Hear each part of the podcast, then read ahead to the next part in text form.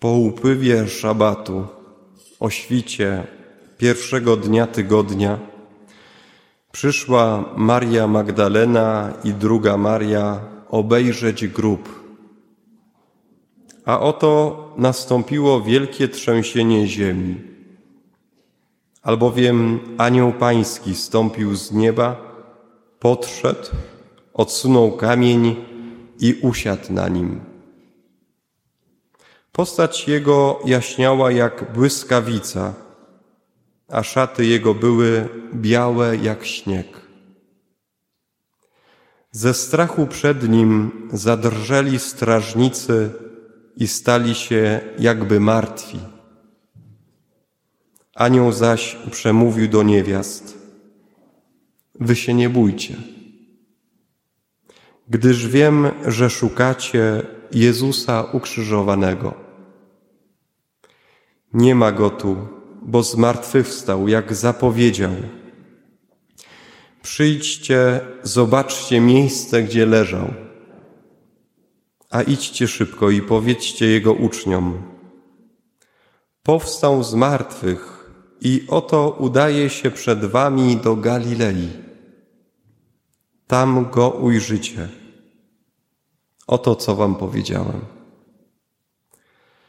Pośpiesznie więc oddaliły się od grobu z bojaźnią i wielką radością i pobiegły oznajmić to jego uczniom. A oto Jezus stanął przed nimi, mówiąc: Witajcie. One podeszły do niego, objęły go za nogi i oddały mu pokłon. A Jezus rzekł do nich: Nie bójcie się. Idźcie i oznajmijcie moim braciom, niech udadzą się do Galilei, tam mnie zobaczą. Pan Jezus zmartwychwstał. Po trzech latach już wiecie, jak się odpowiada to wyzwanie. To jest coś, idziemy do przodu. Moi drodzy, bardzo się cieszę z tego, że możemy razem świętować zmartwychwstanie Pana Jezusa. Bardzo się z tego cieszę, że po tych wszystkich perturbacjach y, covidowych, niecovidowych możemy być jako wspólnota parafialna razem przy zmartwychwstałym Panu. Chcę w tę noc y, posłużyć się jako klucz do, do zrozumienia tej tajemnicy, tej nocy.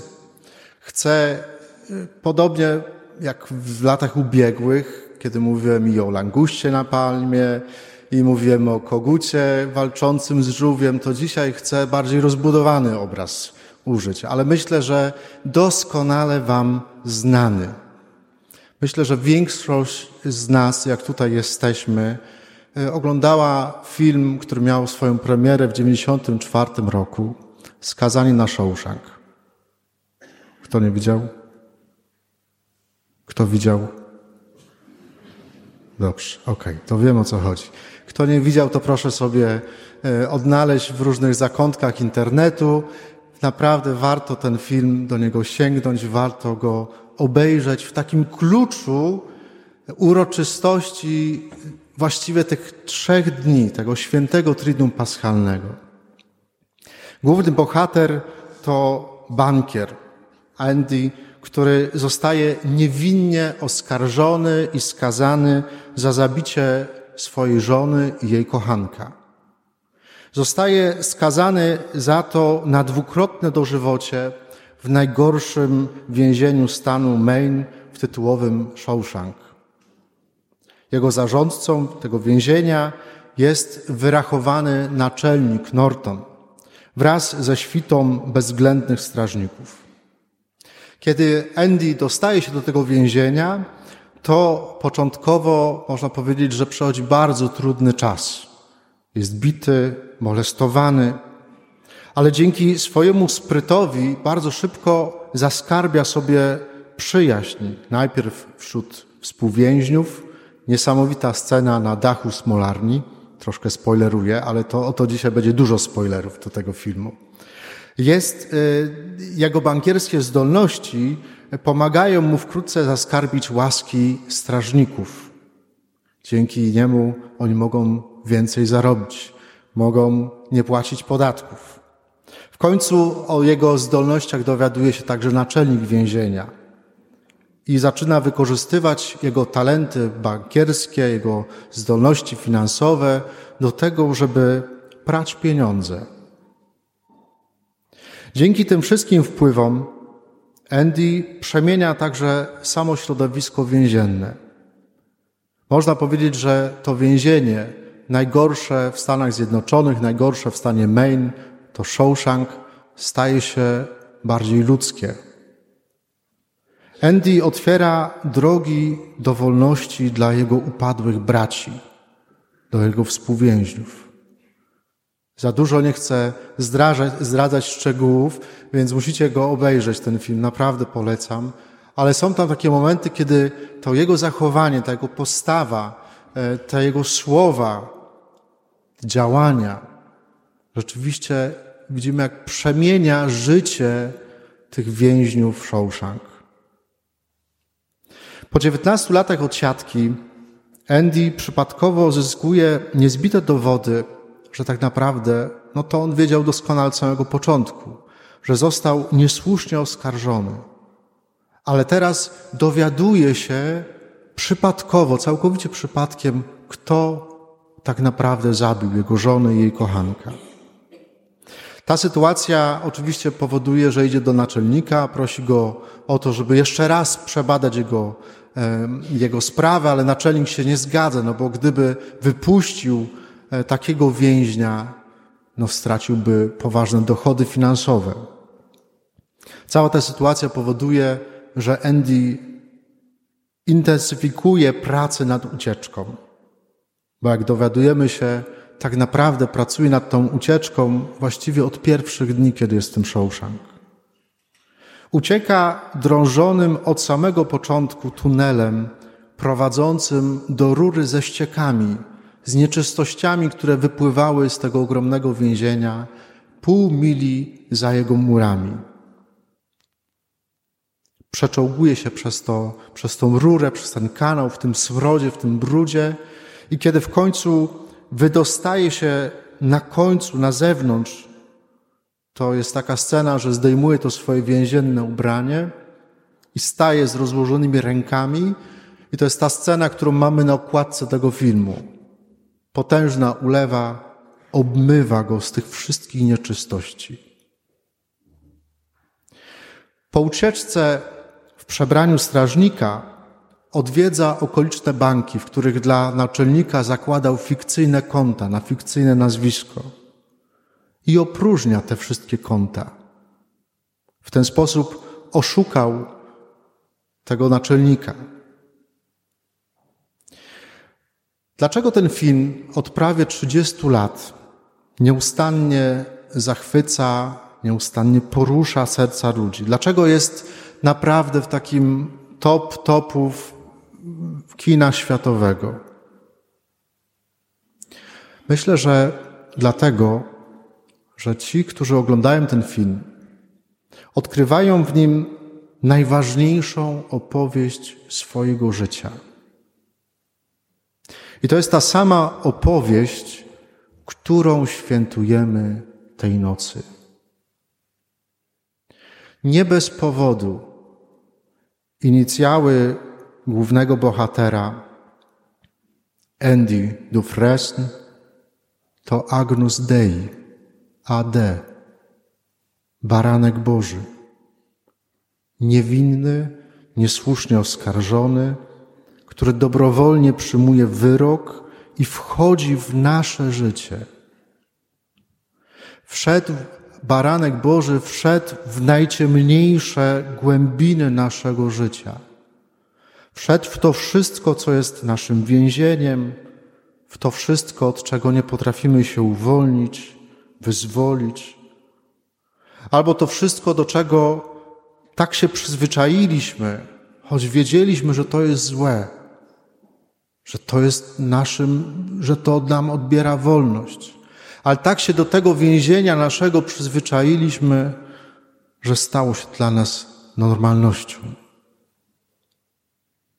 baranek Boży, bez skazy, niewinny, wszedł w nasze grzechy, uzależnienia, w nasze wojny, konflikty, w nasz ból, nasze cierpienie, w cały ten nasz życiowy brud, marazm, aż po największą i przerażającą otchłań śmierci.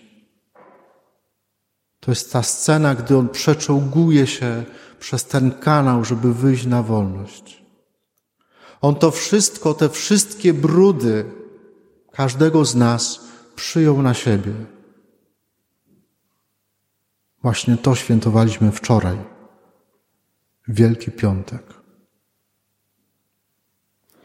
Apokryficzna Ewangelia Nikodema, ale także czytana dzisiaj rano starożytna homilia na Wielką i Świętą Sobotę, dopowiada, że Chrystus po swoim zmartwychwstaniu najpierw stąpił w otchłań śmierci.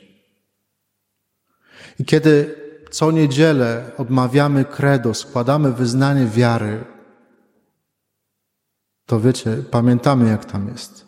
Stąpił do piekieł. Trzeciego dnia zmartwychwstał. To jest właśnie ten moment, w Ewangelii niezapisany, ale tradycja Kościoła, pobożni chrześcijanie mocno byli o tym przekonani, że stało się to prawdą wiary, że Chrystus po swoim zmartwychwstaniu, zanim ukazał się swoim uczniom, najpierw wstąpił do piekieł. Wszedł do królestwa ciemności, ale nie po to, żeby tam zostać, ale żeby wyprowadzić z zamkniętych tam od stworzenia świata Adama i Ewę i wszystkich zmarłych. To jest scena, którą przedstawia ikona zmartwychwstania, Anastazis, ale tak naprawdę to jest scena, którą przedstawia ikona stąpienia do piekieł. To jest ta ikona, która będzie nam towarzyszyć tutaj w okresie wielkanocnym. Można podejść sobie, zobaczyć ją, przyjrzeć się niej.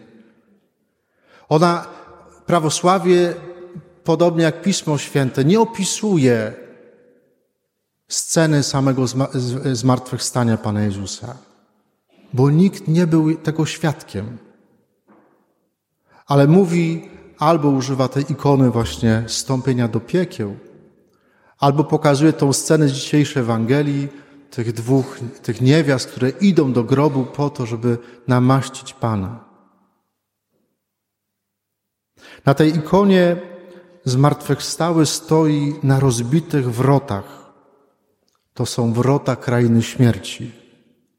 A poniżej można podejść, później zobaczyć, stąpa po rozerwanych łańcuchach, po złamanych kluczach, otwartych kajdanach, po wyginanych gwoździach.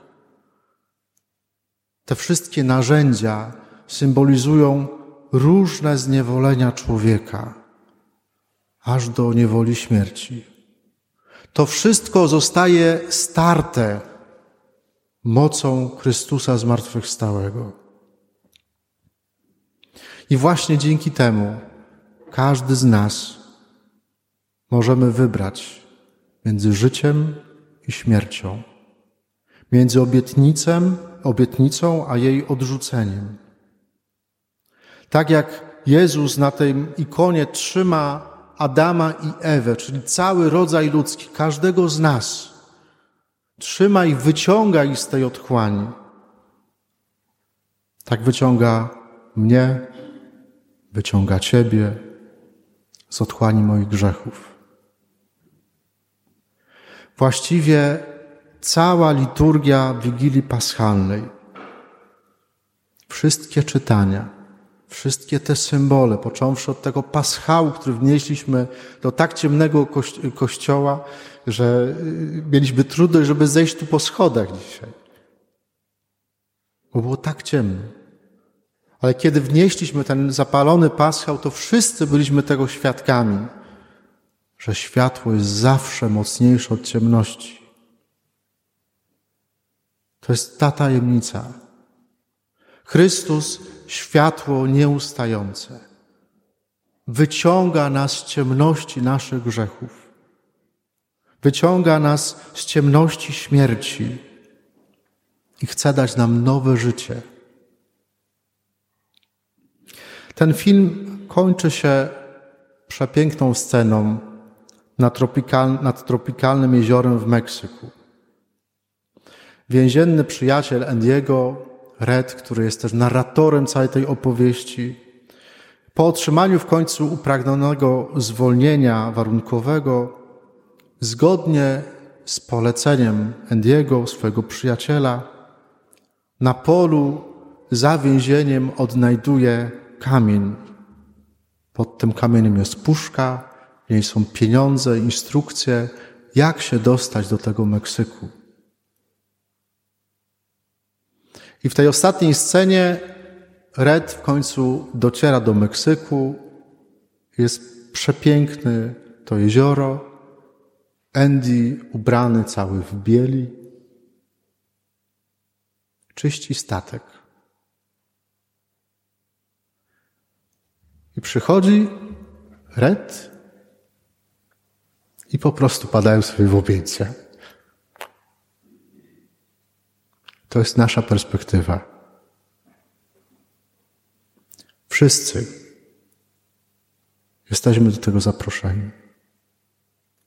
Zmartwychwstanie Pana Jezusa i to pokazuje ta scena, nie jest tylko zmartwychwstaniem Jezusa.